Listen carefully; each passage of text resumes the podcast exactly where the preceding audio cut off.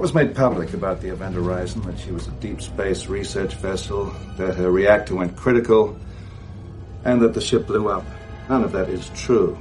The Event Horizon was the culmination of a secret government project to create a spacecraft capable of faster than light flight. Welcome to the Rewind Movie Podcast. The ship doesn't really go faster than light. What it does is it creates a dimensional gateway that allows it to jump instantaneously from one point of the universe to another light years away. The following review will contain spoilers and may contain strong language. Where's she been for the last seven years, Doctor?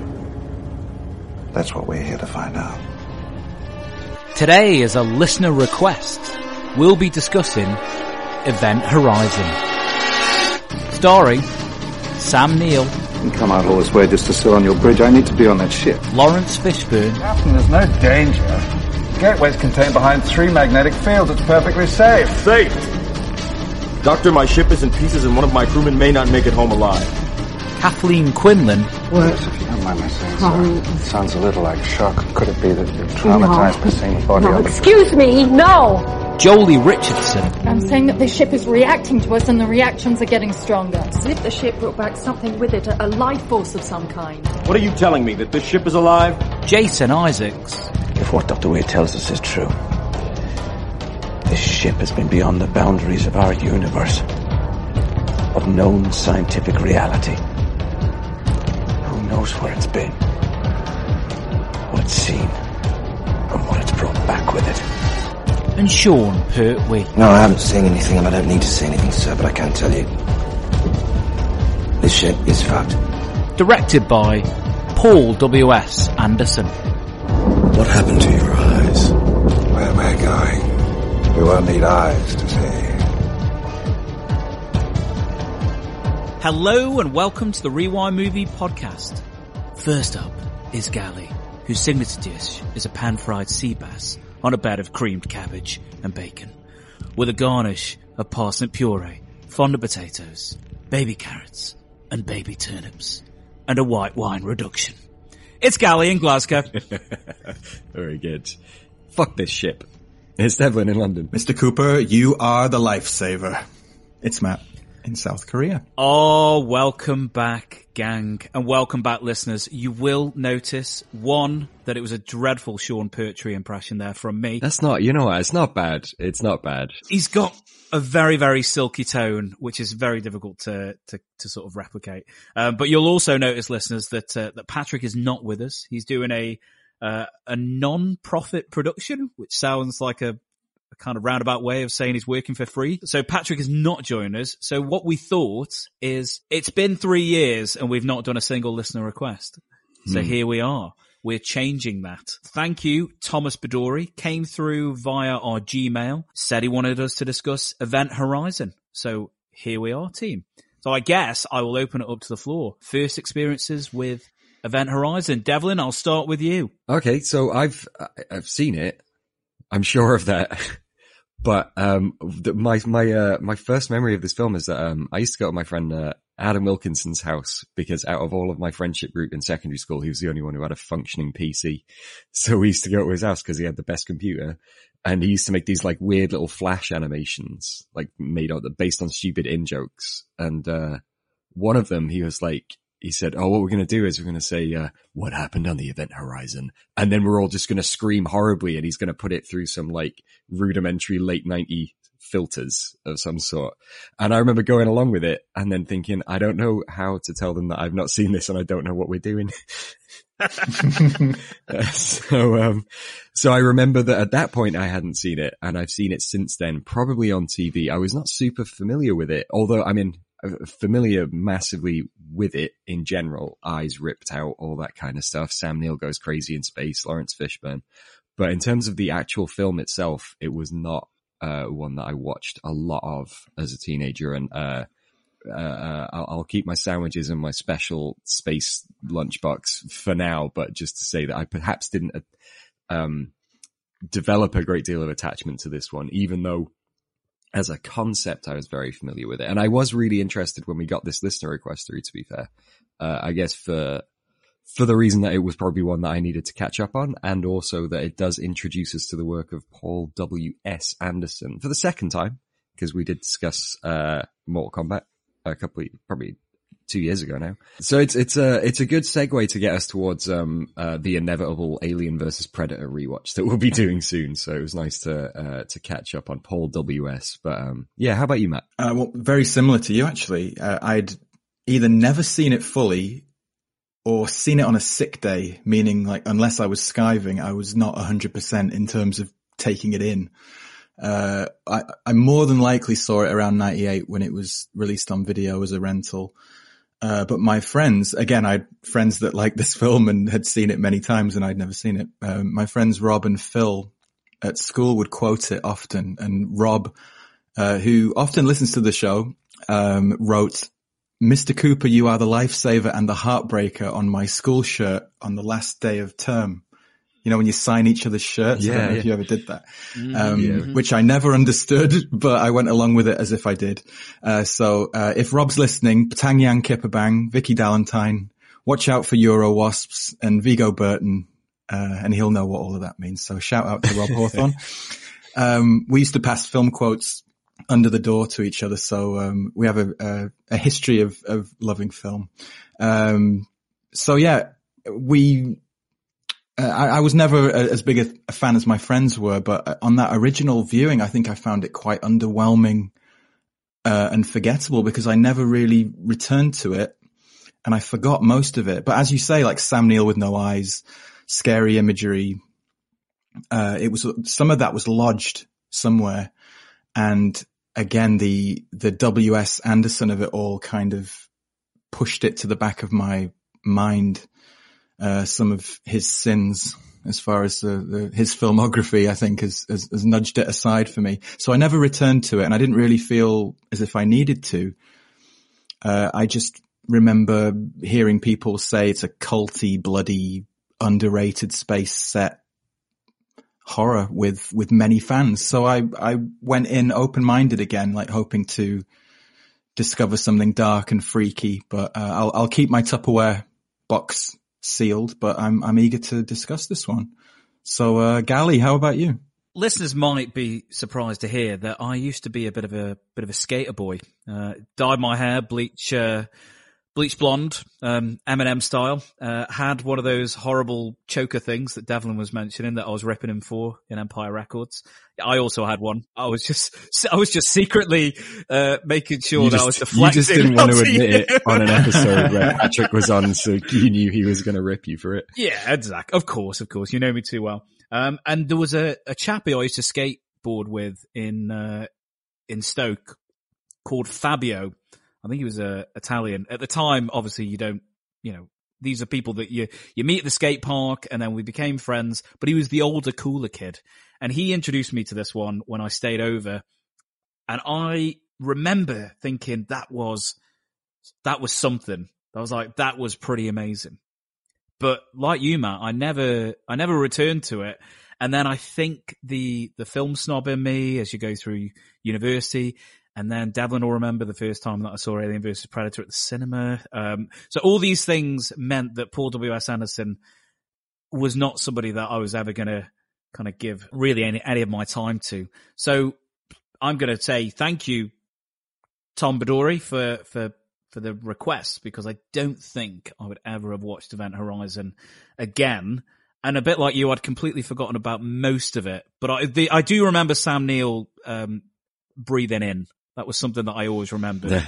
from first. Oh, that reminded me of when I have to walk around in just a towel and you have to suck yeah. your tum in. You know, it, would, it reminded me of that. This is his big pants walkabout when he gets flushed from the tube. it's the Hasselhoff uh, squeeze, isn't it? I'm looking forward to uh, to kind of getting into it. But I suppose before we do, before we talk about Paul W. S. Anderson, before we talk about Event Horizon, we don't have story time with Patrick. Um, but what we do have is Jackanory with Matt. So Matt, can you give us and the listeners a plot summary of Event Horizon? Well, these are big shoes to fill. Shout out to Patrick. I'll I'll do my best. The Gothic orgies with Matt today was the uh, the theme. that was the yeah that was the alternative, but I, I figured you know keep it clean for the kids. In 2040, deep space research vessel the Event Horizon is launched to explore the boundaries of our solar system, but disappears without trace beyond the eighth planet Neptune. It is the worst space disaster on record. Now in 2047, the Event Horizon's creator, Dr. William Weir, boards the USAC search and rescue vessel Lewis and Clark for its top secret mission to investigate his ship's vanishing after receiving a cryptic distress signal. He joins skipper Captain Miller, medical tech and absent mother Peters, the ship's edgy surgery fearing doctor DJ, rescue technician Cooper, pilot Smitty, Lieutenant Stark, and the youthful chief engineer Justin, aka Baby Bear. Miller's crew explore the seemingly abandoned craft, where a curious Justin is sucked into the gravity drive, causing a pressure emergency. The hull is breached and damaged beyond repair. The desperate crew have no option but to board the Event Horizon. Weir explains the Event Horizon's gateway when open creates an artificial black hole, allowing the craft to bend space-time, theoretically taking Justin wherever the doomed ship had previously travelled. Baby Bear is left catatonic and unresponsive. The ship's video log reveals the Event Horizon's crew activating the proximity drive and suffering the intolerable visions of hell that followed as they mutilate and murder each other during a ritualistic space orgy. The Event Horizon persists in tormenting the current crew with harrowing hallucinations of personal guilt, driving them all to despair. Driven mad by his hellscape manifestations, Justin attempts to commit decompression suicide by turning himself inside out in an airlock, but is space hugged and saved by Miller, who is now afflicted with a fiery visual echo of the burning bosun crew member from his past that he couldn't save. The team prepare their getaway with Miller planning to vaporize the event horizon. Weir declares he is home and remains aboard his creation, but tortured by the sight of his wife he once neglected, ultimately leading to her bathtub suicide, the grief-stricken Weir tears out his own eyeballs and succumbs fully to the power of the ghost vessel. He sabotages the Lewis and Clark with explosives and disembowels Dr. DJ. But when attempting to open the portal again, he's sucked out into space. Stark and Miller shut down the gravity drive, but the event horizon allows Weir to return as a nude, rune-covered demonic incarnation of himself. Miller sacrificially detonates the ship, destroying the evil Weir and himself in the process.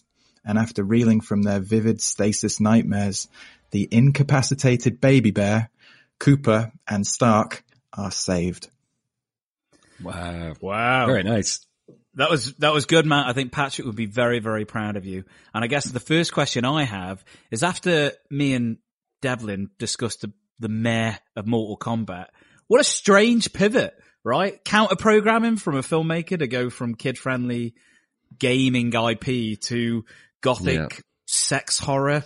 I saw it had something to do with the rating. It was a PG-13 uh, Mortal Kombat, and he wanted to do something edgier and more extreme uh, and rated R. So uh, this was appealing. I also heard that uh, he was prepping Soldier, but Kurt Russell needed time to get in shape. So the entire year that he took off Soldier, basically, he made this movie within that space of time. That is a very, very key bit of information because what I will say is first impressions count, right, in movies. Mm. I can't imagine now if this were to be released that you could get away with a title sequence so oh my god. schlocky. Right? We've all been at film school and the credits, uh, I, I actually made a real effort to schedule in credit time because I, it's like framing a picture, isn't it? If you put shit credits around something, it just looks like you don't care about it. So, but what would typically happen is students would put all of their credits on in the last 10 minutes of using the edit suite. And that's what look, Yeah. it looks like that's happened here. Things are probably spelt wrong and they're weird sizes and the font is dreadful. Uh, yeah, it's a dead giveaway. He ran out of time. It's uh, it's really poor, and I mean, I understand that that Paul W. Anderson loves his um, acid house. I, I guess I don't know what the the specific subgenre is. That it's orbital, right? It's, it's, uh, Orbital and then Prodigy over the end credits. Yes, uh, the funky shit. Um, so the um, the orbital track really, this is not setting me up for haunted house in space. Like it's too heavy. The there's a um is there a whooshing sound effect with every single credit, or did I just make that up in my head? There's well, definitely Superman does it, end. so you know why, why not? Like, but uh, uh it's whoosh, and but really cheaply. Like Yeah. this is not the first time, uh, certainly not the last time that I will be calling out one of the worst sound mixes I can remember hearing in a Mm. in a big film, which is Yeah. just a death knell for uh, for a horror in like this. particular. Yeah, there there's some uh, the rush job is evident throughout. Probably in in the, the like you say the title sequence. I can forgive uh, uh, visually, like some of the visual effects being a little ropey, but the sound design. Uh, this is the first instance of a a not great sound design. Although I will say that Michael Kamen's little piece of uh, more traditional creepy space score that comes in over the text crawl, the the the expository text crawl. I actually like that. I thought Yep. they they settle in quite quickly for the first act. It's not normally our thing to go straight for music, but it's, it's, it's unavoidable because I was, I was very, very thrown by the fact that Michael Kamen clearly had a score that I felt was working. Okay, it is far more traditional. Could I hum it? No. But is it is it a place setter and is it set in a tone and a mood? Yes.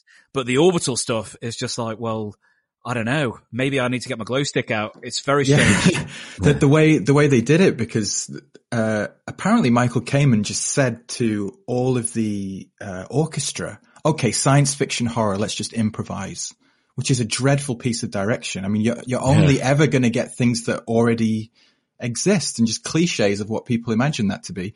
And then the the orb the two orbital chaps sampled what was recorded that day and kind of worked from that. I agree with you, Devlin. I like the Kamen stuff more on its own. And again, if you're going to rip off Alien, there's nothing at the beginning there. It's, it's silent at the beginning, isn't it? And you get a little, you get a few little bits and bobs over the, uh, the text. But let's talk about Paul W.S. Anderson because as I say, it's counter programming. He does Mortal Kombat. It makes all the money in the world. And then this is one of those things that they talk about, right? That they say that happens in Hollywood or used to happen in Hollywood. You get a, you know, quote unquote, a blank check. You can make whatever you want to make. But the idea of doing a, a, a haunted house in space, fantastic. Like I, I am, I'm a big fan of the premise because I think that it's fertile ground for a good spooky horror movie. And the other thing that I, I, I really quite liked about the movie, uh, straight up was I liked the fact that the design was completely out there. Like I couldn't remember a, a science fiction film with this look. Yeah. Which is a which is a compliment. You know, obviously I can see where the influences are coming from, but just the gothic design of the ship, of the interior, like it doesn't look like it's scientific, but it's not meant to. It's meant Wow. to. It's meant to be gothic in space. It was based on a, uh, the design of a cathedral. I saw. it was uh, um, Notre Dame. Yeah, Notre Dame. he said that they scanned they scanned Notre Dame and they they they pulled bits of it apart. Right, there was at the That's end. right, and and uh, used it for the basis for the for the Yeah. spacecraft. There's another thing I looked into. He cited Witkin uh, for his photographs, uh, Bosch and Bruegel for their paintings, and I googled them all. And make sure you clear your history after you search them. I've, Don't I've do it seen, at work. I've seen quite a few Bosch and Bruegels in my time, and uh, yes, this is yeah, he's he's he was very lofty. He, he's a Matt. You shared with us the uh, making of documentary, which is very be in our good, isn't it? Feature length. Uh, uh, really, really in depth. One of those ones where, you know, it's clearly uh, a few years after the fact, so everyone's got a sense of distance that they can talk about the film in quite, um, uh, uh, they're, they're all very affectionate towards it, but they're also very open about the issues that they faced and how that ends up affecting the final film. They seem quite sanguine about the fact that it probably didn't come out exactly how hmm they were intending it. But um, there's there's a sense that of his he talks a very very good game. Paul W S Anderson. He's a very erudite man, and and clearly a very it seems to be a very like good guy. So I can see that he would pitch very well. And so Mm. yeah, it's all yeah. We've scanned Notre Dame The- the- Cathedral. I'm talking about Bruegel, but at no point does he say, uh, "Yeah, uh, we just ripped off Hellraiser and shoved it into Alien." Right. Uh, that that yeah that is the bit isn't it i guess it comes down to younger eyes maybe when you're watching this uh like i did when i was uh, an early tween would have been like, shit, I have never seen anything like this before, Mm. ever. Cause I haven't seen Hellraiser at that point and I've not Yeah. seen, you know, I, I haven't seen The Shining. I haven't seen, um, Solaris, you know, I- so all of these films that they're clearly pulling from, I had actually seen Alien, but in a way that was a good thing because this is like, okay, here's a premise and a setup and I've talked about it before, spam in a can, characters out of their depth on a mission, mission goes wrong. There, that is my lane for, for Mhm. any kind of story. So this is great for me. I was like, yep. And what I love about this film as well is because I'm younger, gets to it straight away. Like we are not going to spend 30 minutes discussing about, um, you know, bonus situation. We're just going to get straight to Yeah. the facts that we need to get to the event horizon. And, uh, Mm. and, and it does it. Uh, I know, I know that that wasn't actually the intent of, um, of Paul W. S. Anderson, but certainly in the edit, in the theatrical release, when I saw it in 98, 99, you know, this is it. It's like a 90 minute spook fest. Well, that's what it's posing to be. They, they said his motto was more is more. Not less is more, more is more. Uh, and that kind of shows at times. Um, it, it's, I, we talked a little bit, uh, like teasing the, the AVP stuff that we're going to do. And he also had a great pitch for that on the make. There's a four hour making of for that one. And he's, as you said, very articulate and you, you believe every word. And if you hadn't seen the film, I'd believe it would be good. Uh, so, you know, and, but also I think we're, we're a bit too down on him and, and uh, as film fans, not just us, but everyone.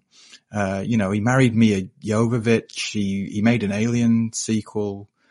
It, you know, he, he's done all right. He has his own franchise, right? Like he has a pet franchise, which he can just keep churning out every few years if he feels like it. Matt, it's it's it's very interesting that you say that because I think if anyone says Paul W S Anderson, sometimes they they put worthless shit Anderson to differentiate from PTA. I don't use that term, but I've seen that being thrown about. But it's interesting because he's a British filmmaker, and I don't know where he lives in the lexicon of British filmmakers because actually I looked at his accumulative box office, and if you were just to look at it from box office alone, he is incredibly successful. He's not only just living his best life because he's made Hollywood movies for the last three decades. He's, um, you know, got a loving, beautiful wife and, and family. Seems like a altogether lovely chap. So he is clearly doing something right. But where does he actually live? Because this film feels like the only time that I think he's ever done something where he's ever done this film. He's ever done this type of film. Not just that it's a gothic sci-fi horror, but Hmm. that it's actually embedded with some, some genuinely complicated and dark themes to explore. Cause every other film that I've ever seen of his feels super shallow, surface level, design led. And it, it, you know, you can watch it, you can absorb it, but there is no nutritional value. As much as I like him, he, he does fall below the Ridley Scotts and the James Camerons, obviously, as most directors do. He, he feels like an aspirational director, but he also feels like he's not too far away from where I would be if I had a, had a crack at it. Like uh, Gali and me talked just before the recording about like wanting to be a James Cameron. And if you got actually thrust into that position, could you actually cut the mustard? And how many of us could? I mean, we, you never know, but it, it- he's a, he's a special director and Ridley Scott too. They're, they're incredible artists. And how many average Joes can, can, can crack that level of, of serious filmmaking? I, I always feel like he's an aspirational filmmaker, but he's like a good Matthew Vaughn. I was gonna, I was gonna ask you guys where you thought he sat because is he a Geoff Murphy? You know, like we were champion Geoff, but he's Um, someone who doesn't necessarily have like a, or is he lower? Is he lower on the? I don't think the- Geoff Murphy aspired to to, to greatness, you know, but uh, he was but he was great in in my eyes. What about what about my hero Renny? Is he better? Is because I would say that Renny Harlin is a better filmmaker than Paul W S Anderson. I think so. There's there's a, a, a certain sloppiness that comes out in in virtually all of Paul W S Anderson's stuff, and I, you can excuse it here because it's only his third feature. He's probably barely thirty years old when he made this. Um, Mortal Kombat is extremely choppy and and a real mess because it's that's its purpose, right? It's a hyperventilating kid bashing the buttons in a, an arcade game, so that's Mm. fine. Um, this one like you said, he was trying to make something. There's clearly a real thought that he could, he was talking about, uh, Robert Wise, there's the, the haunting, as you mentioned, although Robert Wise did not have a techno fixation. Um,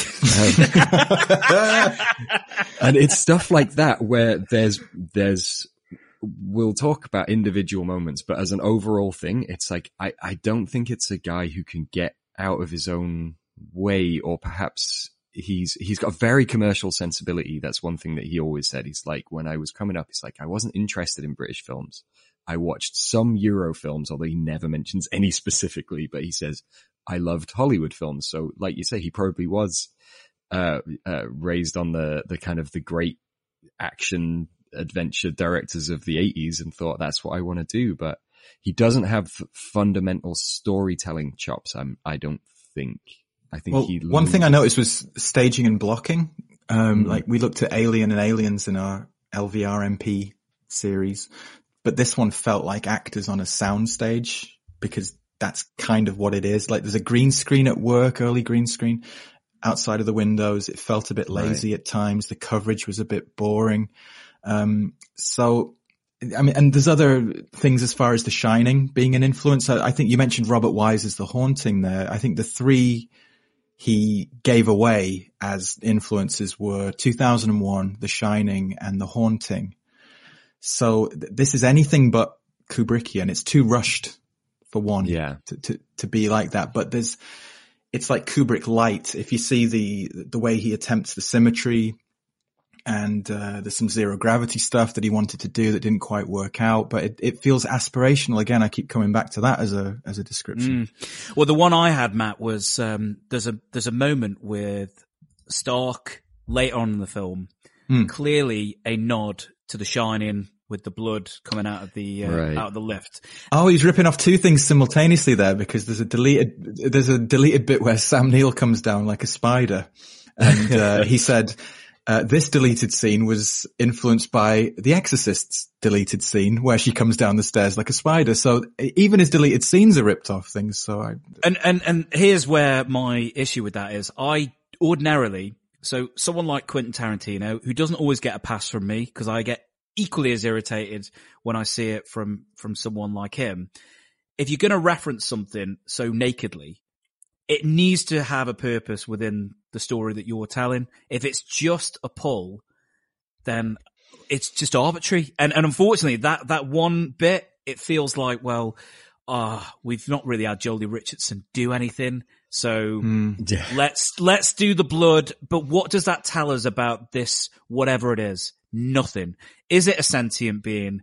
Is it hell? Is it the devil? We don't know. it's a strong image, but there's nothing underpinning it. It's The strong imagery doesn't inform anything about the monster, the story, the characters. It is simply there to be like, that look cool. And unfortunately, that is, that is his, his history in movie making is that the too many times whenever I've watched any of his movies, I, not that I've got like a back catalogue, but I've just seen all the films that he's seen because they're all the Hmm. ones that are like in the top 100 BFI list of Yeah. movies. So that's where, that's where he falls foul, I think. The, the other problem is that you're stepping into an arena of sci-fi horror where there are these, we've mentioned Cameron and Scott and Alien and Aliens, and you'd better bring your A game. Otherwise it, it's, it's going to be inferior before you've even begun. And, and opening with credits like that is, uh, you know, cardinal sin, isn't it? You, you've already failed in the first couple of minutes of, of your movie. But uh, Gali, you mentioned that, like how quickly he gets to it.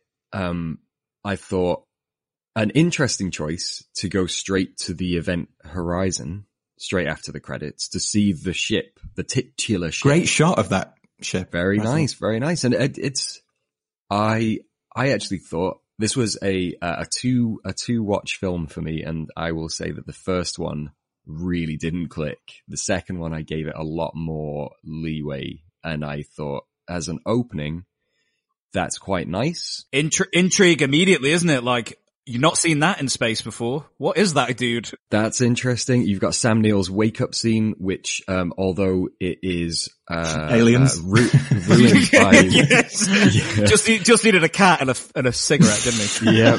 Uh, it's also ruined by two massively noisy, unnecessary jump scares. And also, a man with so many photographs of his wife. I mean, I get that he mm. is grieving, but Jesus Christ, he picks one off the wall, says her name, and then places it on his other wall entirely composed of photographs of his wife. Hmm. Devlin, when when I was watching that scene for the first time, I was like, that I would have definitely done that at film school. 'Cause It's Oh, yeah. so it's such shorthand. God bless Sam Neill. He does a he does the best he can. But you imagine giving that scene to an amateur actor and putting him in a student film. That scene would be such a groaner. Like just the way he's like, Claire. Yeah. so, so you are inferring that you do this every morning. This is unreal. I can, I, I've not listened to the audio commentary, but, um, I can just imagine him actually talking over that scene going, what we wanted here was to establish that he actually misses his wife. There is one interesting bit of trivia there. Um, Terry Rawlings uh, of Alien editor fame came in and edited for a couple of weeks because they just wanted some advice on on uh, how to put it together. And one of those uh, moments that you found obnoxiously loud, Devlin, was uh, it, it's actually quite a, quite a nice cut. Um, he's shaving with a, a razor, and Yes. the, the movement of the razor going down. Terry Rawlings thought it'd be good to cut directly to the blinds crashing down from there, and it, they described it as the first big jump scare of the movie. It is a bit obnoxious and a bit cheap, but um, it was a Terry Rawlings. I didn't mind it, Matt. It, it was a button to the scene. It's Mm. also there's a nice. They needed one. Sam- well, Yeah. and and it's it's a nice. You know, we I've seen the film, so I know what's happened to his wife. But there's a nice moment where Sam Neill looks at the knife, and the knife's hanging over his neck, and you. Mm. If, as long as you've got a grasp of visual grammar, you you immediately know what happened to her and what he's and what state of mind he is in. So it's like, Yeah. okay, fine, not a problem. Just could have done without the picture being picked up off the blue tacked wall and then being put on the side.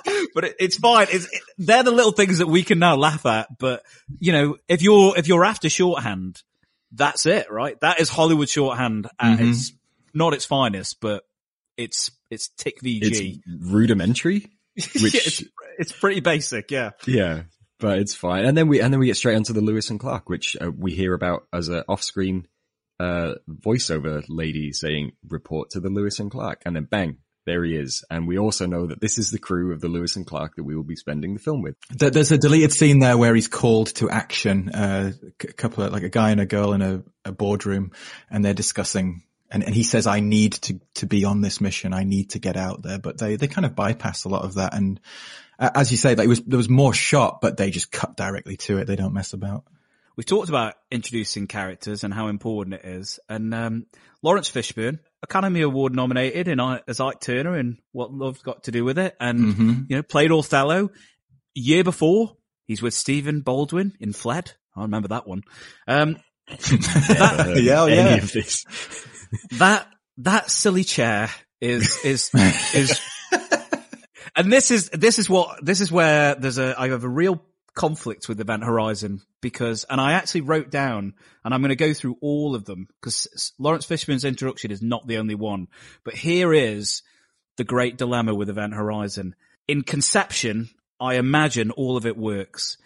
In the shooting and the editing it, it it comes off really goofy. There's a problem when I have a wry smile throughout this horror film. so, I, so that's one of them. When he turns around on his little chair, that reminded me of um, of the main dude in Team America flailing around I, up and down. on my on my notes, I literally wrote the exact same thing. His stupid little chair, like the Team America Yeah. guy.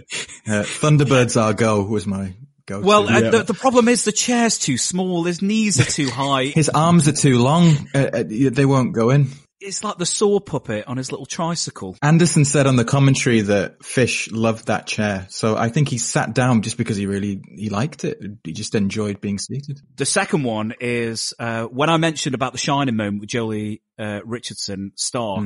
She gets covered in blood, and then she just lands on the floor from a, a ladder. Yes. It's a vertical ladder, and it comes off like a goof. Yeah. And and and I laughed. And again, I probably shouldn't have been laughing at that point. And then the third one is Laurence Fishburne. They've been trying to do the filters for this video for the whole movie. Yeah. Like, clean up this video so we can see what it is. What happened to the crew? now, it sh- I don't know if they're playing it for a laugh, but the beat comes off comedic. Laurence looks at the video. It's a bunch of people fucking and killing each other, and then he just says, "We're leaving." That that was the biggest laugh in the uh, test screenings, apparently.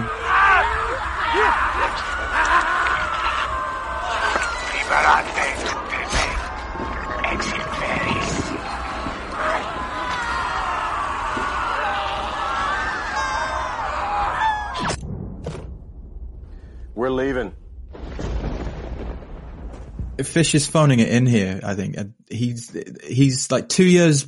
This is two years before he played Morpheus, and we all know he's a great actor. But I there's not a lot on display from him here. He's, there's a lot of running around, but he has a lot of presence and gravitas.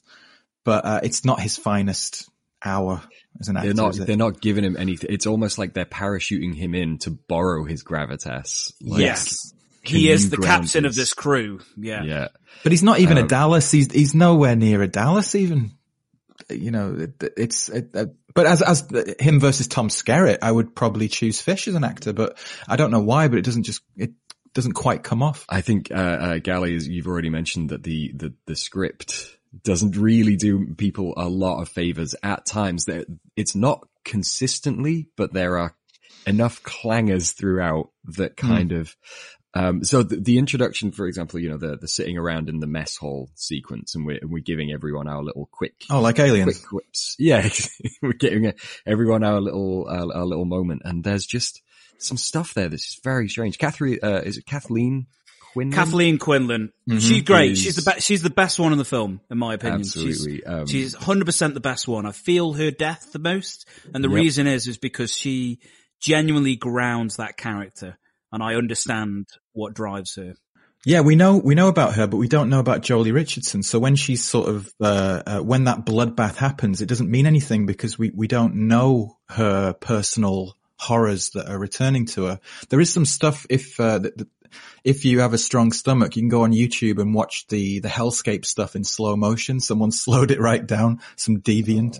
Uh, you can watch it, and uh, you, you can see that she's actually strung up. Um, for some of that subliminal stuff, but I don't know anything about her backstory. And even to the point of the end where, there's a, the little jump scare at the end after stasis, it doesn't really mean much uh, outside of just being a, a cheap jump scare because I don't know about her. She's been very lightweight throughout and she seems visibly uncomfortable with all of the science bullshit that she has to say. For example, nobody has ever pronounced it stasis. She actually confessed that she didn't know what she was saying.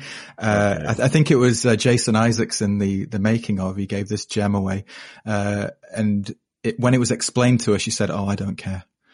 So, uh, That is, that is palpable, right? Yeah, in, it in, is. in throughout. And, and her character as well is just reduced to exposition and comes up with bullshit theories that we don't see her working out. She just kind of Yeah, comes up with stuff. with. She just pops up and says, the, the, sh- it's, the ship is responding to us. I don't know how, but There's anyway. a bit on the commentary where she's she's delivering a dialogue and they, they, it goes silent for a minute. They're just watching it, and then Anderson goes, "I think we gave her the wrong peak on that cap."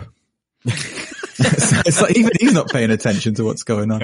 to go back to fish and to go back to some of those goofy moments. Another one, and this might just be a Sam Neillism because I think he is in a different movie, but it's the movie that I wanted the whole film to be. Yeah, His his first dream sequence, which when he's sucking in his gut because he is, bless him, um, there is again, it's the editing.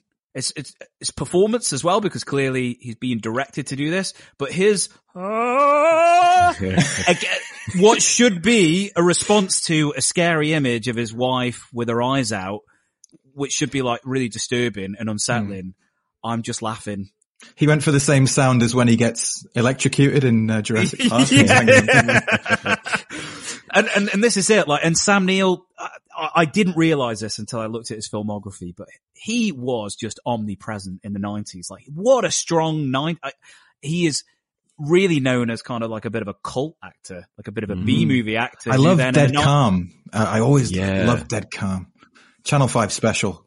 Absolutely, absolutely. And and in the nineties, you know, because Spielberg was like, well, the dinosaurs are the stars, so I don't really want any A-listers. He becomes an A-lister because he's in Jurassic Park.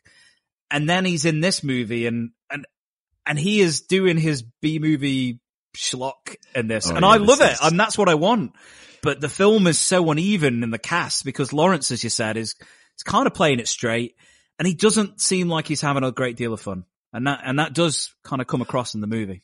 I think you're, you're right in that that's, that's a sense of like direction. It's, it's a collection of actors and you've got, uh, Jason Isaacs is doing f- uh, is good enough work for what he's given, I guess. Like he's He starts away off Irish though, doesn't he? He- He's got he an has- accent. He's got an accent throughout. that he then drops. He definitely He's an drops Anderson favourite. He was in Soldier and Shopping, and apparently his voice was in Resident Evil, but I don't remember it. Um, and I, I like, uh, I like Sean Pertwee. Pan-fried haddock.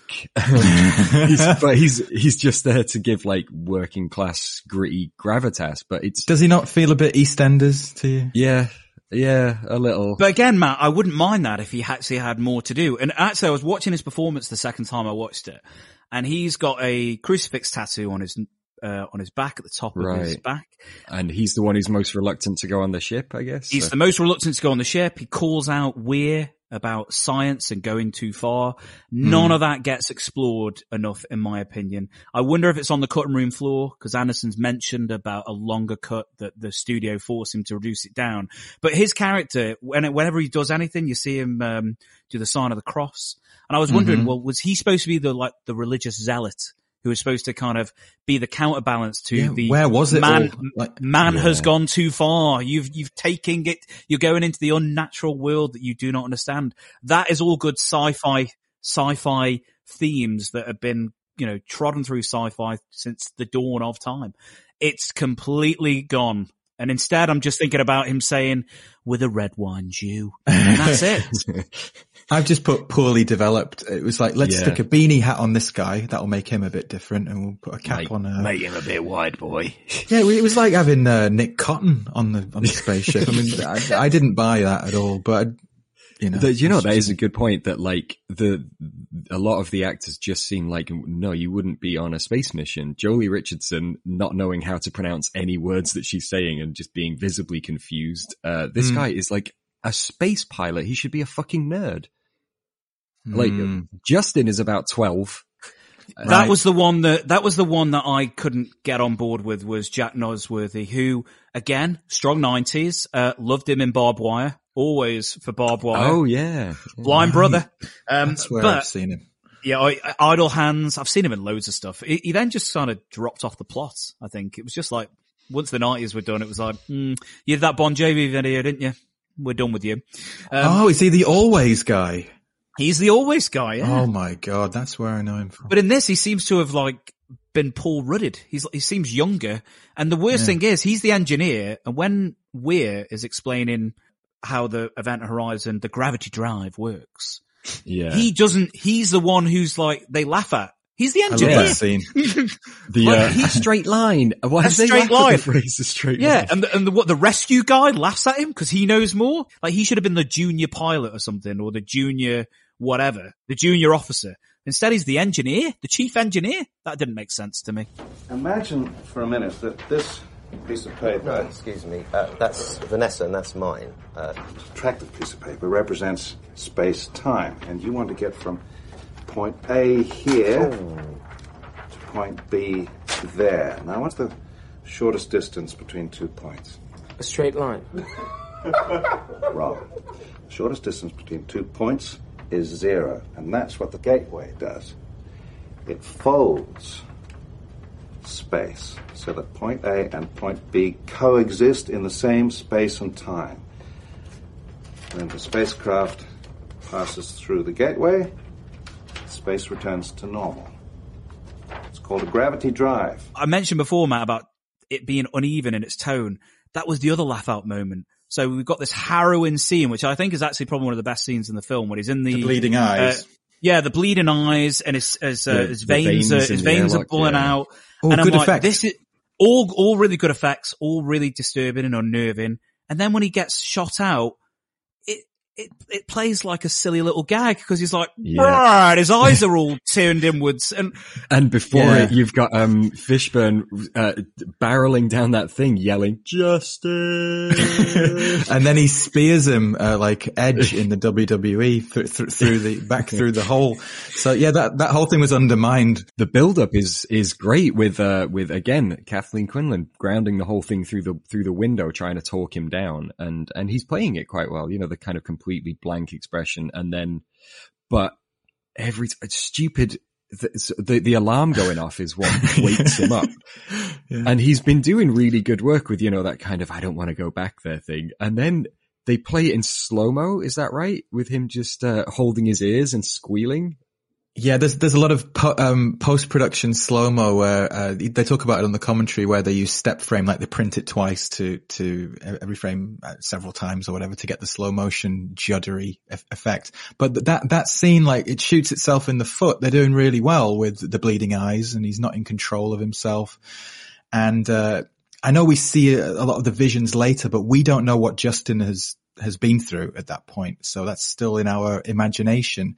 It's undermined by the by Fish doing that whatever he's doing, and then uh, it, it's it's uh, dramatic, but it doesn't en- entirely work. Hmm. Uh, It's almost it? like it's shot as action, not as horror. Yes, absolutely, Yeah. Devon. You've hit the, the nail on the head there.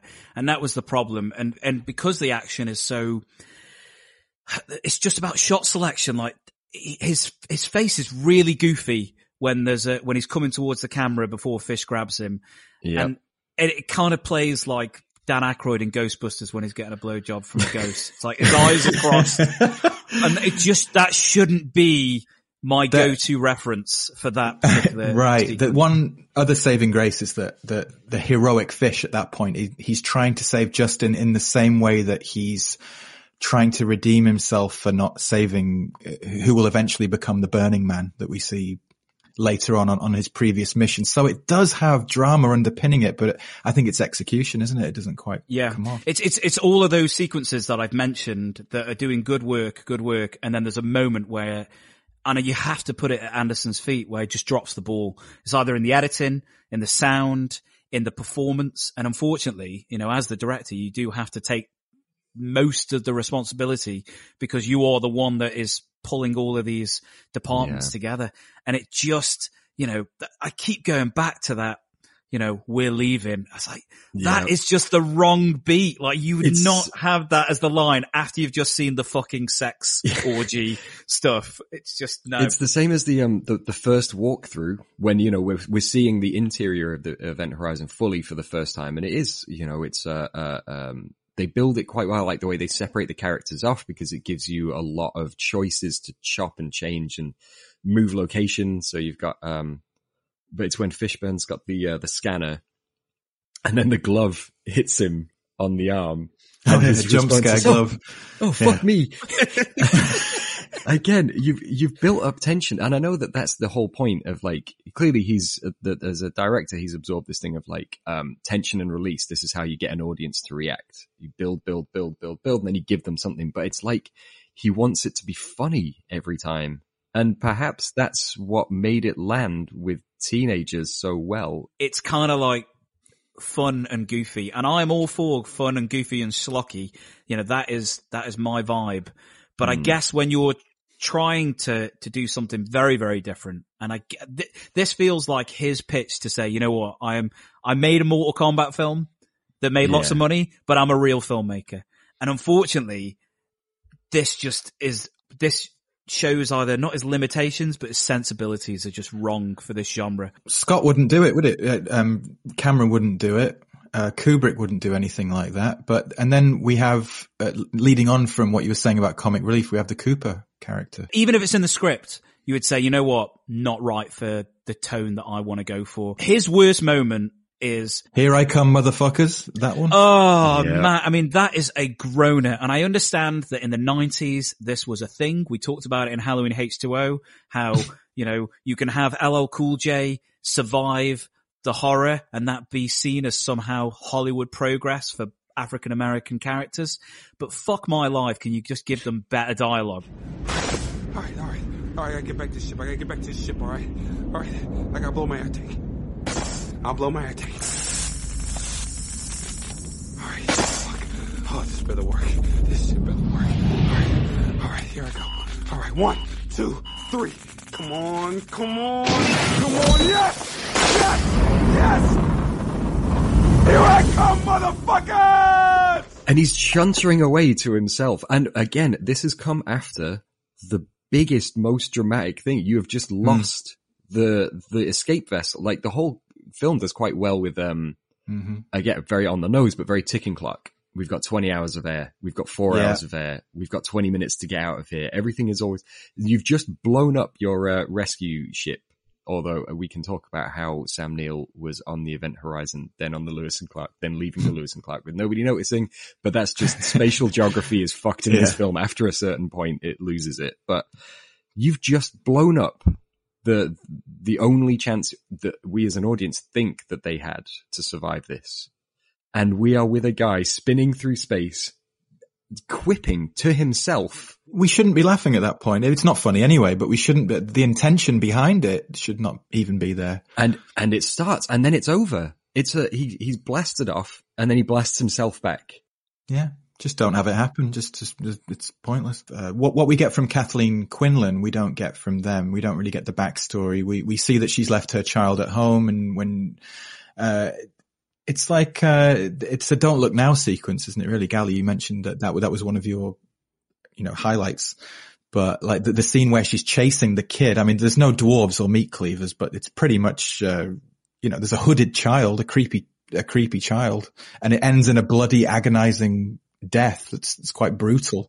It's the sequence that I think Anderson, uh, from conception to design to execution, I think it's the one where he's the most successful. And isn't it the most subtle too? Which is, quite, I mean, her legs breaking and smashing and all, Yeah. all, you know, gross at the end, maybe not, but the, the, the execution of the bit you're talking about is, is actually quite, um, subtle and uh, restrained and it's not bad at all. It really is down to just performance and understanding her guilt is subtly delivered. You know, okay, she's watching a video. She says, you know, she's clearly the, the maternal, um, character within the group, you know, referring, uh, everyone refers to as Mother Bear and okay, that's all a bit on the nose, but Kathleen Quinlan is doing stuff in the film, in her scenes when she's talking about, I won't go back to medical. Like she doesn't over egg it. She just simply states it as a fact. Like, I'll do, oh, you know, I'll do it, but I'm not going to go back to medical. I would say the um her vision in the in the medical is actually I, I thought that the the fall down the the shaft thing was was too it was like watching someone play KerPlunk, which is a which is a shame. Again, undercutting what you've done. You've got the KerPlunk, bing bang bing bang and then the smash is is for me is a bit too much. Like I, I was okay with it, Devlin. I think I was okay with it because I genuinely had, uh, affection for that character. So therefore Yeah. that, that, that hurt. In a way, watching her body just like tumble down like a rag The, the legs, the legs break. Uh, that's the thing. And it's like a wet, bloody mess, you know. And, the, and there's a there's a, a couple of times where they cut to her face, and the first time she doesn't have contact lenses in, she's just got dead eyes. Oh no, she's actually gasping for air. The 2nd time she's got black contacts in. That all works, and actually, it's a moment where you see Sam Neill almost come back to to life when he's like, Yeah. "Oh, inconsistent. Peters." But it's That's inconsistent because the second, because a second Yeah. later he's like, I am home.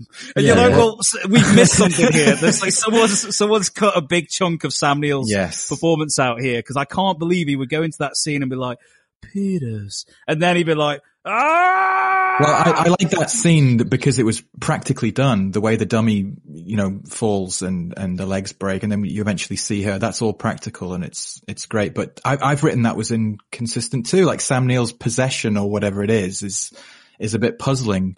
Um, you know, I, I didn't really understand why he was, he was, he was back and forth with it, but you, you could be right. level There of could be villainy something. oscillates deleted. right throughout. Hmm. he's off kilter though. I- I'm gonna, I'm gonna give the, the film. He's and battling it, maybe. Who Yeah. knows? I'm gonna give it a little bit of, a little bit of leeway only because, like I say, his introduction to us, he's already unstable. He takes pictures from one side and puts them to another. So we know immediately he's not all together.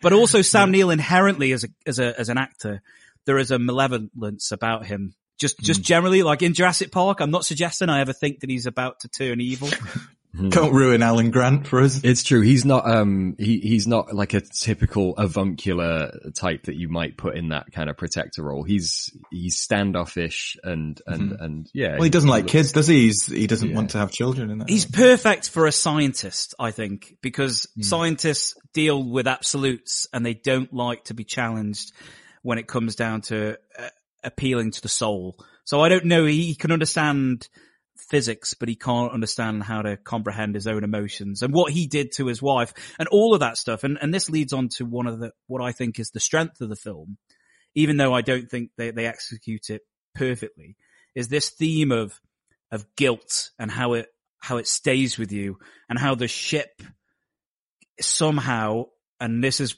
could be a problem for some. I don't mind it. I like the vagueness and the abstractness of what the monster is and what the event horizon is.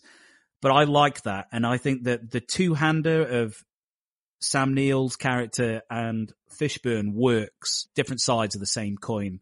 Uh, and, and Sam Neill gives in to the, to the ship and Laurence like owns his own sins or mistakes. That works. Um, I don't know what you guys thought. Kathleen Quinlan's, um, uh, guilt reveal of the hand scraping down the, the, what looks like a little tent.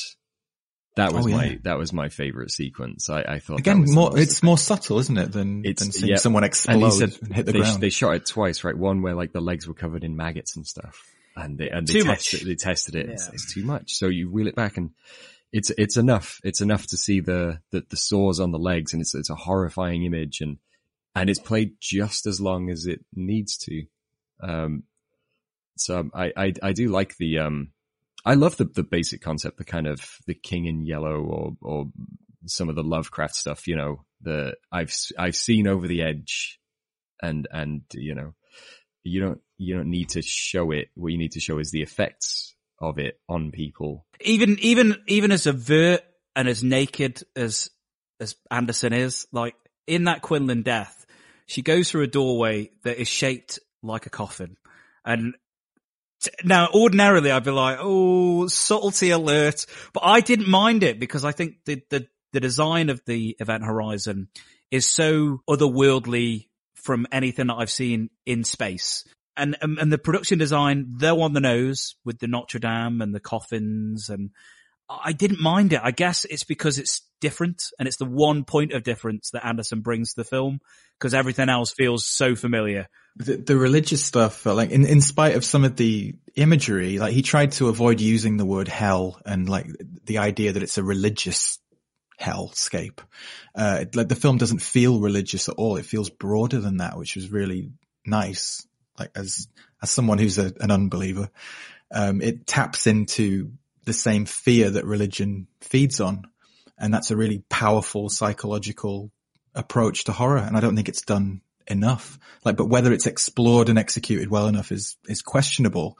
But the whole, the whole thing there, like using religion in that way was, uh, was, was very smart. And uh, the idea of um, what the, the thing that I loved the the most was as Sam Neill, Doctor Weir, is kind of unraveling or giving himself over to the ship. He has a um, an altercation with Laurence Fishburne in a in a corridor, and he, he's pushing him to say, "Where does it go? What is this thing?" And I like I don't know. like, yeah, like th- that's that's one of the the, the great kind of um, that's that's very Lovecraftian. I'm I'm harnessing things I don't understand. This is from beyond, you know, or uh, or even Reanimator to an extent, like meddling with things that you shouldn't be meddling with to your own ends, and how this is always going to end in tragedy and chaos. And I loved that, and I'm glad that they kept that in. I just, I just feel like um, you need to be more ambiguous in a way. And the thing is, ambiguity isn't going to get you a 40 million budget from Paramount Pictures and an FX budget and stuff. Like audiences aren't going to go along with you on a Friday night if you're asking them to, to, to put 50% of the work in and to try and fill in these blanks. I think what you Right. had is a, a concept that needed to be played extremely mysteriously, art house and an execution, which is not just mainstream horror, but shot and edited like an action film. But you mentioned there, like the, the concept, and I think that's the largest strength of, of, of the film, like this underpinning concept to the horror of people abandoning others, leaving them, making mistakes that lead to the deaths of others. This thing that shows you fear, your fears and your secrets. And these are things that we can relate to. Um, that's interesting and scary. Like the immoral or regretful things that you do can ultimately come back to haunt you. And like they, it, I guess it's a sin in a way, but they don't really, it's for want of a better word but and for want of a better word, our visions of, of hell and things like that. But it makes you wonder, you know, what your visions would be if if you were in that situation. What would you see? And that that's a way of involving the audience. But again, I think it comes down to clarity and execution of that good idea, rather than it just being. It's an underpinning concept, but it, does it ever really come come up in in, a, in an interesting way? This film posits several theories, and none of them really track. So in the end, it kind of feels like a bunch of ideas. And the one thing that I did admire is that they didn't go down the fire and brimstone route for the visions of hell. At least the visions of hell were crazy sex orgy stuff, which feels like a commitment to something different. You guys ever remember Ro- Rocko's Modern Life? yeah. There's a there's an episode where Heffer goes to hell and it is it, it, it's bill and ted it's bill and ted's bogus journey yeah. it's the you know hell is a big big red dude who's got a big chain you're on a big smoldering mm-hmm. rock so to move hell from this kind of like core of the earth to space that's smart because the other good thing and the good, the good trapping of this genre is you're on a spaceship you immediately remove that element of well, why don't you just run out the house? Well, you can't run out the house because you'll you'll get all Justined. So you need to do yeah. something else. So mm. so all of that feels like the premise is strong, but just somewhere along the lines, and perhaps it's all down to twelve month shooting, editing Could be. time that you just don't have enough time to like fully think through every single element. And I, I, I haven't read the script either, but if the dialogue's anything to go by, the script probably needed another couple of passes. But There's another thing where if you're influenced by Kubrick in 2001 and The Shining, which he has cited, sometimes it can give you a license to cut corners because everyone wonders what those films mean. And like when you collide these inf- influences and sort of compress them all into one thing, sometimes it works, sometimes it, it doesn't. But I, I would have preferred a slightly punchier ending. Like at the end of The Shining, a, a, mystery is posed and there's a strong image and people are still talking about that today. And people still talk about 2001 and, and what the, the, the star child means. But there's, there's really nothing here to underpin anything. And, uh, it's, it's borrowing from here and there, but it doesn't really, um, come together in the same way. I think um the the visions of hell that you were talking about, you have the two sequences. One is like the the blood orgy. This is what happens to the crew after they've seen what happens, and this is what it drives them to do to themselves. And then the second is the visions of hell that are shown to Laurence Fishburne and it's of the crew all uh, wrapped in barbed wire and strung mm. up, and you have Baby Bear yelling. What does he, he yells? Captain Miller, which is very silly.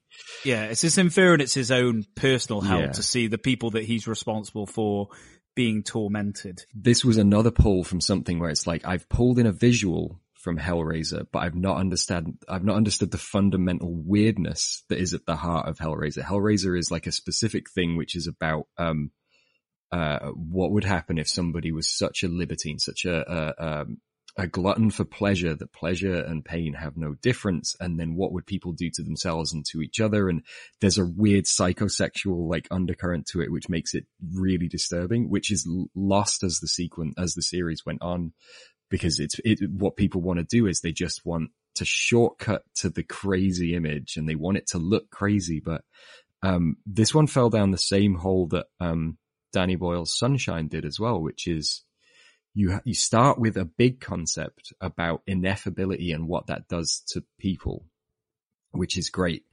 And when you get to a third act, it's also impossible to have a third act that's still about ineffability.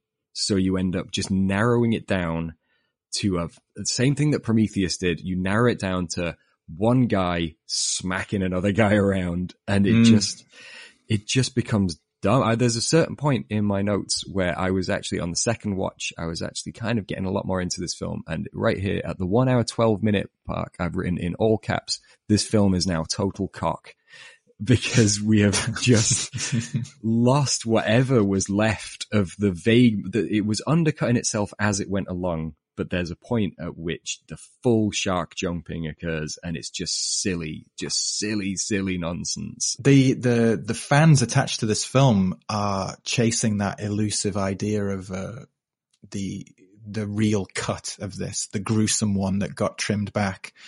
And from what you're saying, I'd, I'd agree. Like, be careful what you wish for because it could be a case that, that what we got, it kind of empowers that, uh, th- that stuff. If we'd seen more of it, who knows if it would have worked as well? Who knows if it would have become a, a cult classic or, or whatever it has become? The comparisons with Paul W.S. Anderson and say a Zack Snyder, I think are quite apt. Not Mhm. necessarily as far as their, the quality of their oeuvre or them as filmmakers, but just generally the narrative that surrounds them and, and the narrative that surrounds the one film that they might make that everyone who's ever seen any of their films will go, ah, but that's the one. So with Zack Snyder, they, you know, the thing I always see online in blogs, in written pieces, in magazines, it's always like, yeah, but have you seen his Dawn of the Dead? And I'm like, yeah, I've seen it.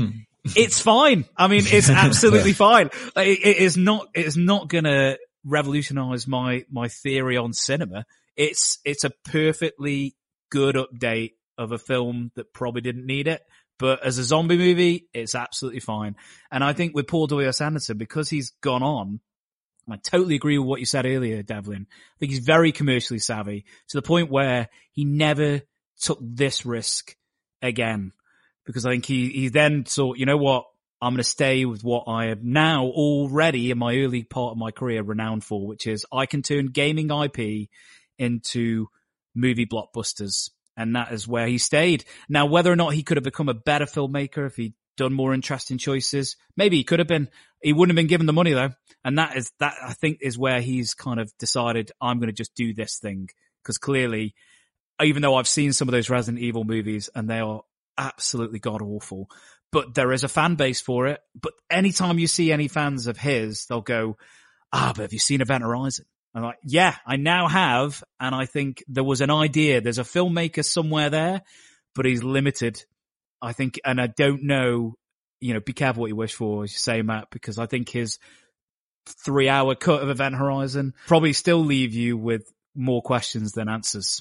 I think it, I think it works better as it is chopped down. It, it, it has a fundamental silliness. Uh, it's at its weird spiky spinning core and that fundamental silliness would, would not be overcome by seeing more of this. There are certain films where if you want to relax into the mystery, then you can, but the fucking dialogue being this stupid just means that I'm going to listen to people talk like morons for longer. And I think uh, cut down to a 90 minute thing. I think that's why it worked for the audience it Mm. worked for because it is snappy and it's like a little like a my first weirdo horror right? Like it's a it's a safe way of getting you don't have to it's not like seeing a hellraiser where it's like i'm gonna feel some weird feelings when i watch this one uh or an alien which is like it's a slow moving dread. You have to really give yourself over to the dread of it. You don't have to give yourself over to this film. You just watch it. You, the the film is hinged on uh, a translation gone horribly wrong,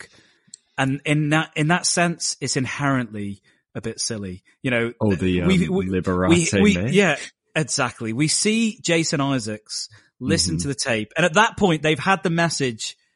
For, and this is me not nitpicking, no no I but it kind is of, but it kind of is a is nitpick. fair. Like if you send somebody on a mission and a distress signal's been sent, this isn't Alien where they're doing it on the fly. They've received the message. They're already on the way. They're still trying to work it out, but they have Yeah. a rough idea. this is a planned mission This is a planned mission, 56 days, oh, or da, da, da, da. So to, to have Jason Isaacs be the only man in the universe who is okay at Latin, because he's not great, because he clearly mistranslated the first time round. That, that seems inherently stupid. It is Alien though, isn't it? Because he's trying to, to be Ridley Scott again. He's trying to do the Alien thing because the, the Alien distress signal turns out to be a warning. It turns out to Yes. be something else. So the translation is wrong. It turns out to be something else. It's just a steal and a twist again. Everything is just being implanted from from other co-opted, places. isn't it?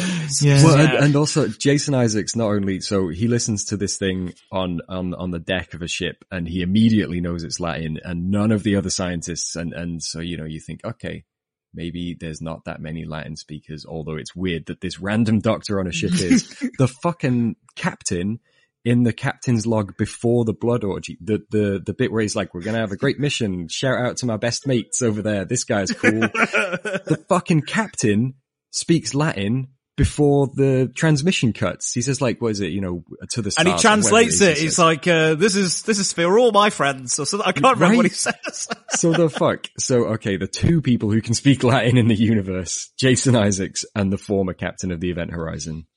In, It's in it's the that kind of it's it's too dumb to overcome, unfortunately. The final entry in the ship's log. I want to say how proud I am of my crew. I'd like to name my station heads Chris Chambers, Janice Rubin, Ben Fender, Dick Smith. We've reached safe distance This is John Kilpack, ship's captain. and are preparing to engage the gravity drive and open the gateway to Proxima Centauri. Ave atque vale. Hail and farewell.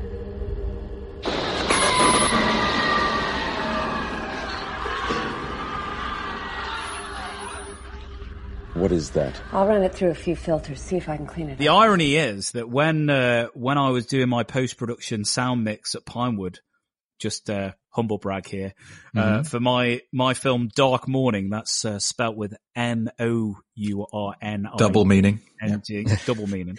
Um, they were they were It's actually because he's some- sad. It's right? because he's mourning, and it's and it's set in the morning as well. Jesus, what was I thinking?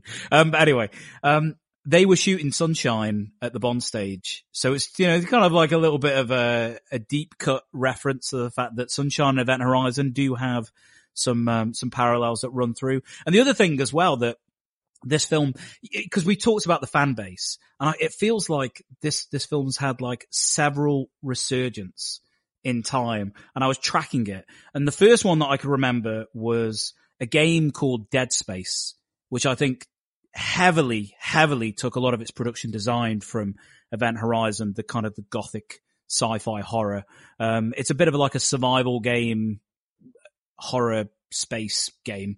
Uh, I remember playing it years and years ago, and I think that then got people thinking, hmm, Event Horizon is being quoted as a as a potential influence.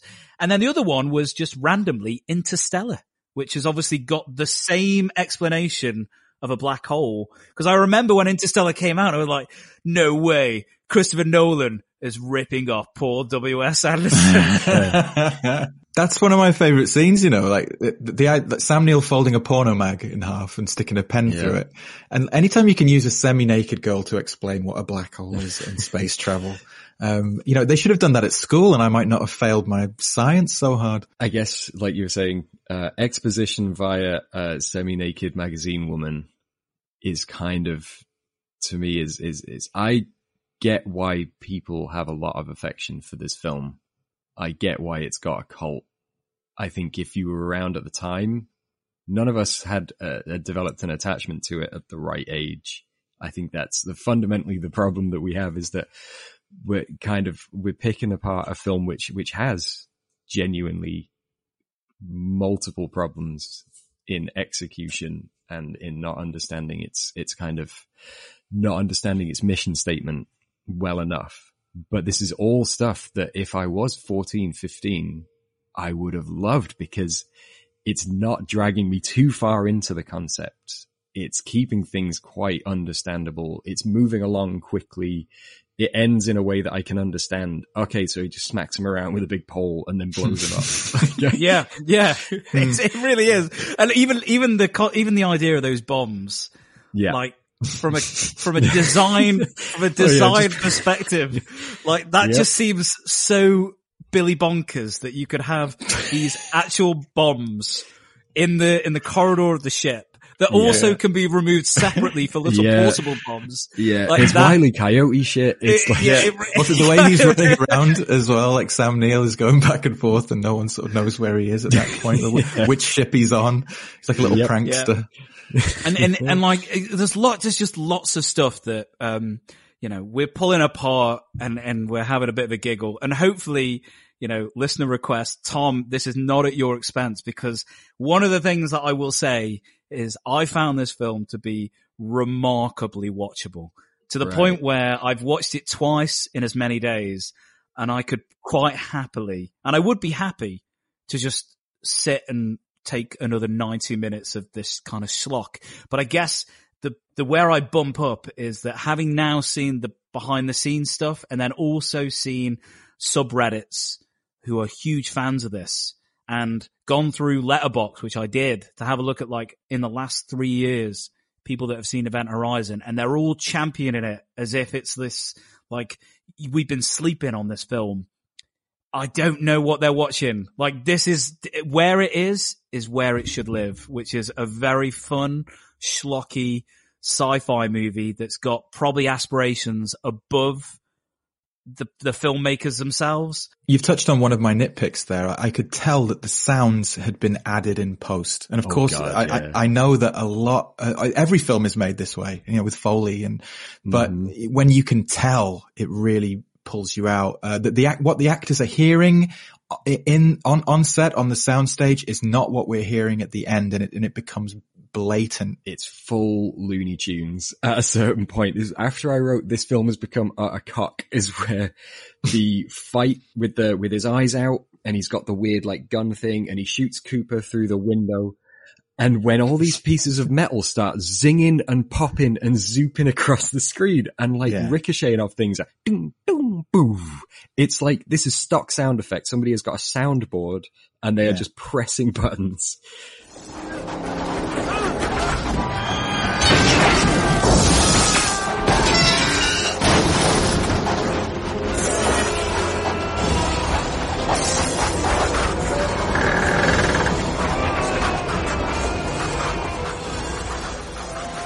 The uh the the cable whipping around with the steam and the smoke and the light backlit steam and uh, really reminded me of the um the very end of Alien when she's flushing the alien and and his Yeah. tail is is whipping while she's like that's like you Right. it's, it's all it's all fr- he's he's seen a lot of things and that's Unfortunately, good. that we've Well, already seen too.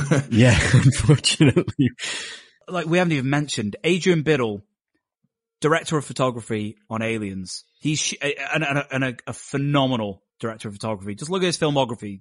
The man can light. There's some beautiful imagery in this. I, I love the um, the meat grinder tunnel. You know, it doesn't mean anything, and it's and Yeah. again kind of like pseudoscience. Oh, it's to stop the magnetic force from blah blah blah. It was uh, inspired by the ride at Universal Studios that Paul Anderson went on. He went on the ride in a theme park. He said, "Oh, I want something like that." But uh, I, I like the um, you mentioned The gravity a- drive. The gravity drive's great. Again, it's a rip off from Alien. It's the it's the big room from Alien Yeah. again. But uh, it's done practically and it's great. And the other thing I like about Biddle's stuff was the, um, oh, there's two things. There's, there's one, he uses these lightning boxes, they're called. He used them a lot on Aliens and, uh, it kind of lights in this kind of quite evocative way. And then there's another scene where, uh, they go, Sam Neill crawls into a green circuit board oh jeez yeah that's, that's It's made from old, silly. it's a very very silly set we could just say.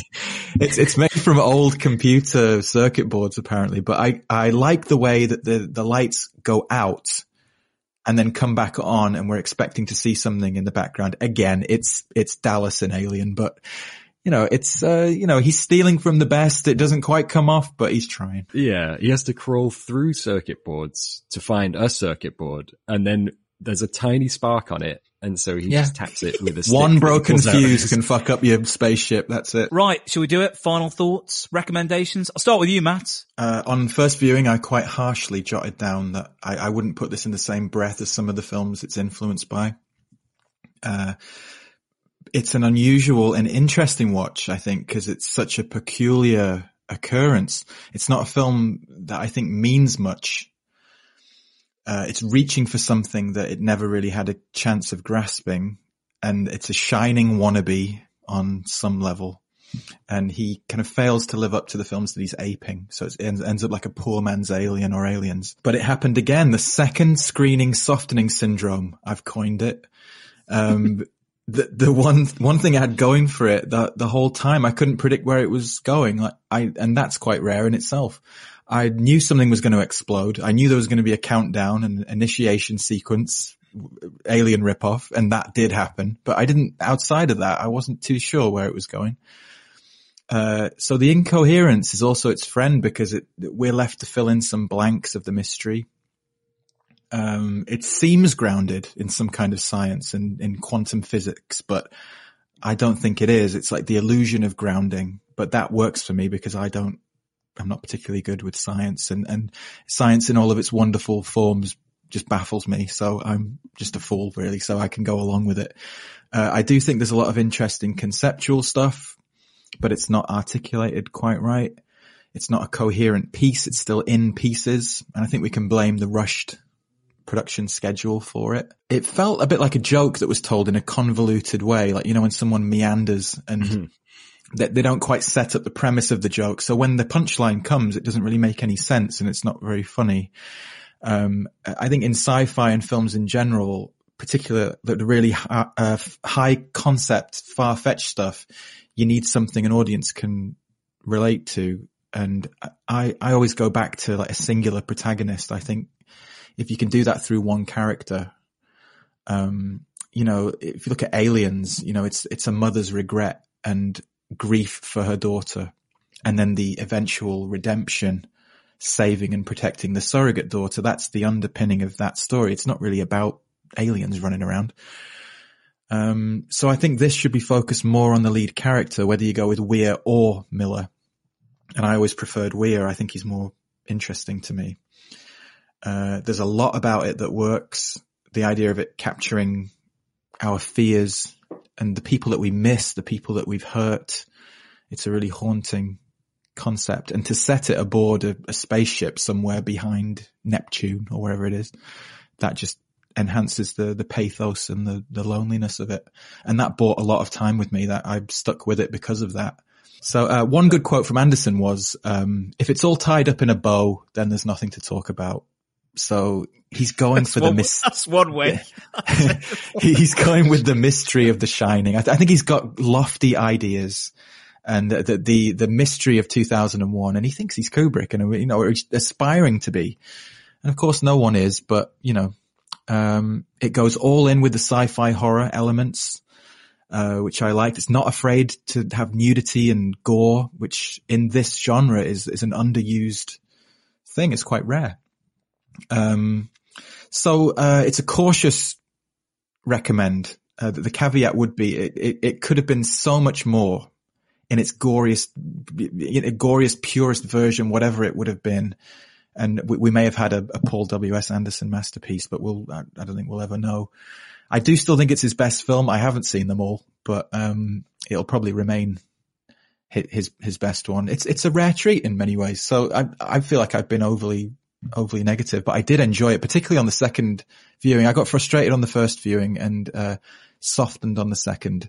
So I'll I'll thank Tom Baduri uh, for the listener request. It was a really interesting revisit for me. I will. Uh, I hope we've we've tackled it, uh, and we haven't been too negative for you, Tom.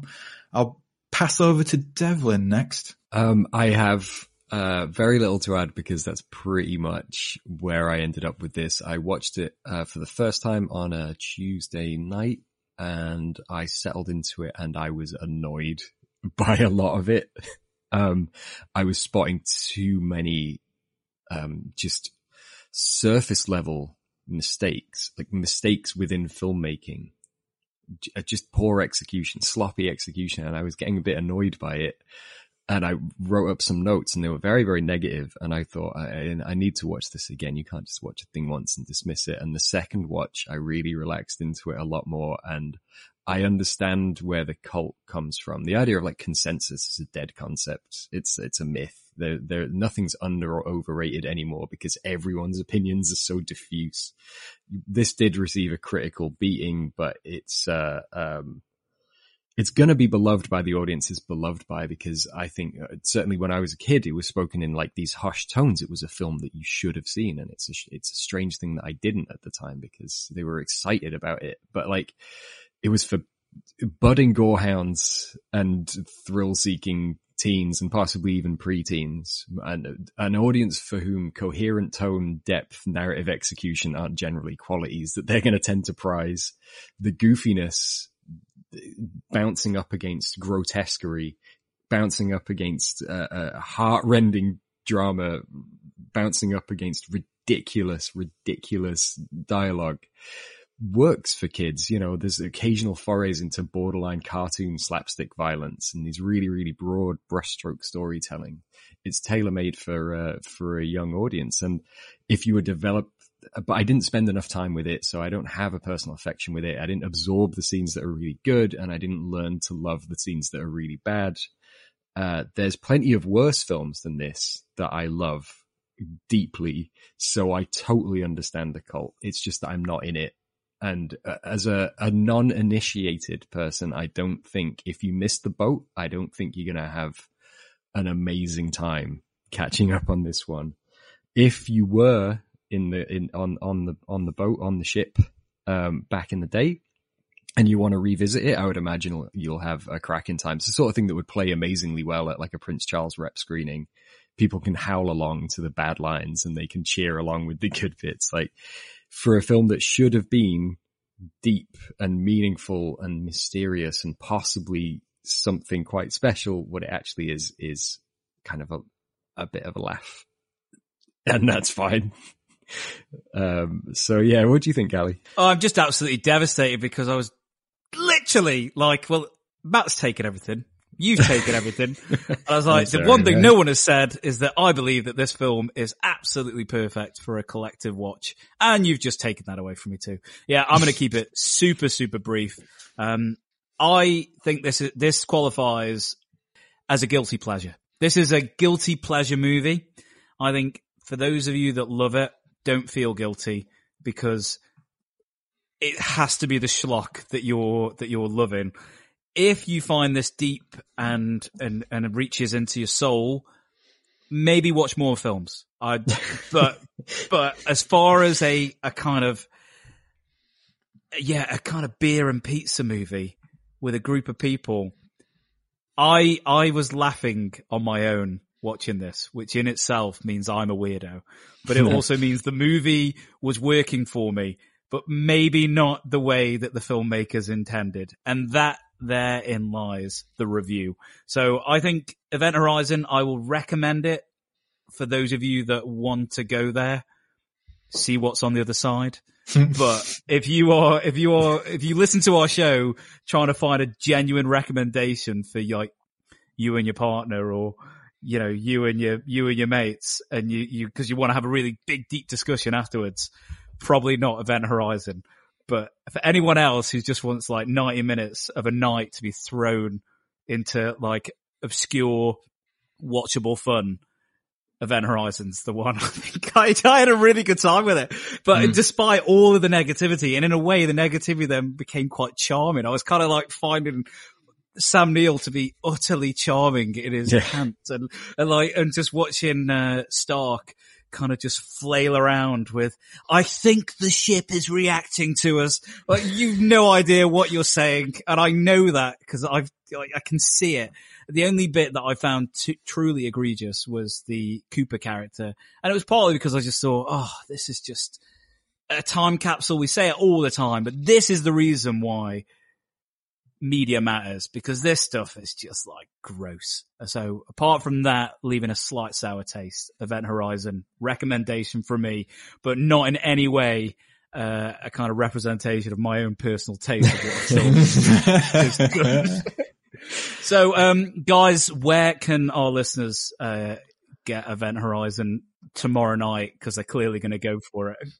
In in England, uh, Sky has it uh, Sky Cinema and uh, Richard Branson over it with with his uh, uh, Virgin Media. You can stream it there and buy it in the usual places. And if you're in America, DirecTV, HBO Max, and Max Go uh, is another one. Uh, you can find it, but I would recommend the, uh, Shout Factory or Scream Factory Blu-ray that's currently available. It's a collector's edition. It's got a lot of the stuff we discussed, the feature length documentary, deleted scenes and a, a lot of, uh, W.S. Anderson stuff if you fancy it. Mm, yeah, I think I think it's quite an interesting making of. Some of them can be super like circle jerks, but this one actually It's not exactly insightful. warts and all, is it? It's not quite alien. No, Again, it- the making of doesn't quite live up to the making of aliens and, but, uh, it's, you know, it's something. But it's always fun though when you're watching the making of to count how many random glasses of wine that aren't being drunk are just Yes, placed on the table in front of the people that are being interviewed. So there you go. Okay, cool. Um, I will say this, Matt, also available in Scotland and Wales and Ireland. Uh, in uh, Did I say Branson's England? will. You did, dear. you did. It's okay. We're, we're in I'm an expat. I, I, am you know, I, my mind has been warped. I can no You longer relate to the, to my, I'm like Robin of Locksley in many ways. You are, yeah, yeah. Just a little little walk across Edinburgh Castle, and you you you'll be in Nottingham in no time. Um, Sorry, everyone. Excellent. Um, so listeners, uh, going forward, we are entering the season to be Christmassy. So if you want to do your homework now, in preparation, we are going to be doing Die Hard next. Yes, Ooh. you heard me right. The original Die Hard. Uh, and then we're doing National Lampoon's Christmas Vacation. Six Degrees of Kevin Bacon, Sam Neill Memoirs of Invisible Man, starring Chevy Chase. So there you go. So they are, they are our Christmas picks for this year. Obviously there's many Christmases to come. So if Jingle All the Way was on your list, maybe next year. One of these Um, days. So we look, we look forward to that. Uh, Devlin, please tell the listeners about our merch. Uh, well, uh, the usual, please go to rewindmoviecast.com. That's where we have our blog. There's a whole bunch of stuff there as ever. There's also rewindmoviecast.com slash shop, which will take you to our Teemill store because Christmas is coming up and maybe you might want to buy a t-shirt with the name of our podcast on it. Or you might want to buy some t-shirts that we've made of other things. There's all sorts of stuff. Uh, there's some posters. Uh, uh, who knows? Maybe I'll sell the sketch of Sam Neill with his eyes done out. I don't know if anyone wants it. Let me know. You should. Let me know. I'll, I'll send it to you. I was gonna, I was gonna say that, um, I feel like, uh, I got a little bit of blowback for the old Funko Pop dig. Um, so I'm sure, I'm sure there's a Funko Pop. You're going to have to smooth this over by making an eyes out Funko, aren't you? Well, I'd like to think that they've got a Weird Beast Funko Pop of Sam Neill all naked with his eyes out and stuff. And if they haven't, then that's the problem. That's why I was having a go at them. I simply want them to be better. So there we go. Uh, um, also, listeners, if you're a big fan of the show, you can see that we do listener requests. Well, Can I just apologize to Davy Growls, who probably our first listener request that came in for paranormal activity. We will do it. It's on We're the gonna- list. I it's on the list. I really want to watch We- that one. we're going to do it probably in January to kind of get us out of the festive period and into the, you know, let's be depressing again. No one of us got any money. Let's watch paranormal activity phase. So we'll look to do it then. But if you are a big fan of the show, please like, subscribe, write us a review, just spread the gospel, brings more people to the show. Um, and we're all about community, despite the fact that every time we do a show, I have another go at some part of the community. So I apologize for that. I am literally just, you know, on, I'm, I'm on gas. That's what it is. I'm cooking on gas. And when I cook on gas, people get burnt. So there we go. We will, uh, we'll say our goodbyes then, chaps. I, I've got to say, thank you very much, Tom. Um, really did enjoy going back to Event Horizon. And, and now, I think it might make my little Halloween rotation. Like, I think I could watch this as a fun Mhm. way of getting into the season of Halloween. Um, so yeah, thank you very much for your listener requests. Keep bringing them in. Um, we've got loads on there, some better than others, I will say that. Um, but there we go. There done it goes. again. I've done it again. Listener requ- Please send in a listener request unless it's shit. Someone put a pin in me. Uh, anyway, right. Uh, we'll say our goodbyes, team. Um, all I'll say is, Miller! it's Gali in Glasgow, signing out. Oh my god, it's the funky shit. It's Devlin in London. Where we're going, we won't need eyes to see. It's Matt in South Korea. Thanks very much for listening, everyone, and we'll catch you next time on the Rewind Movie Podcast.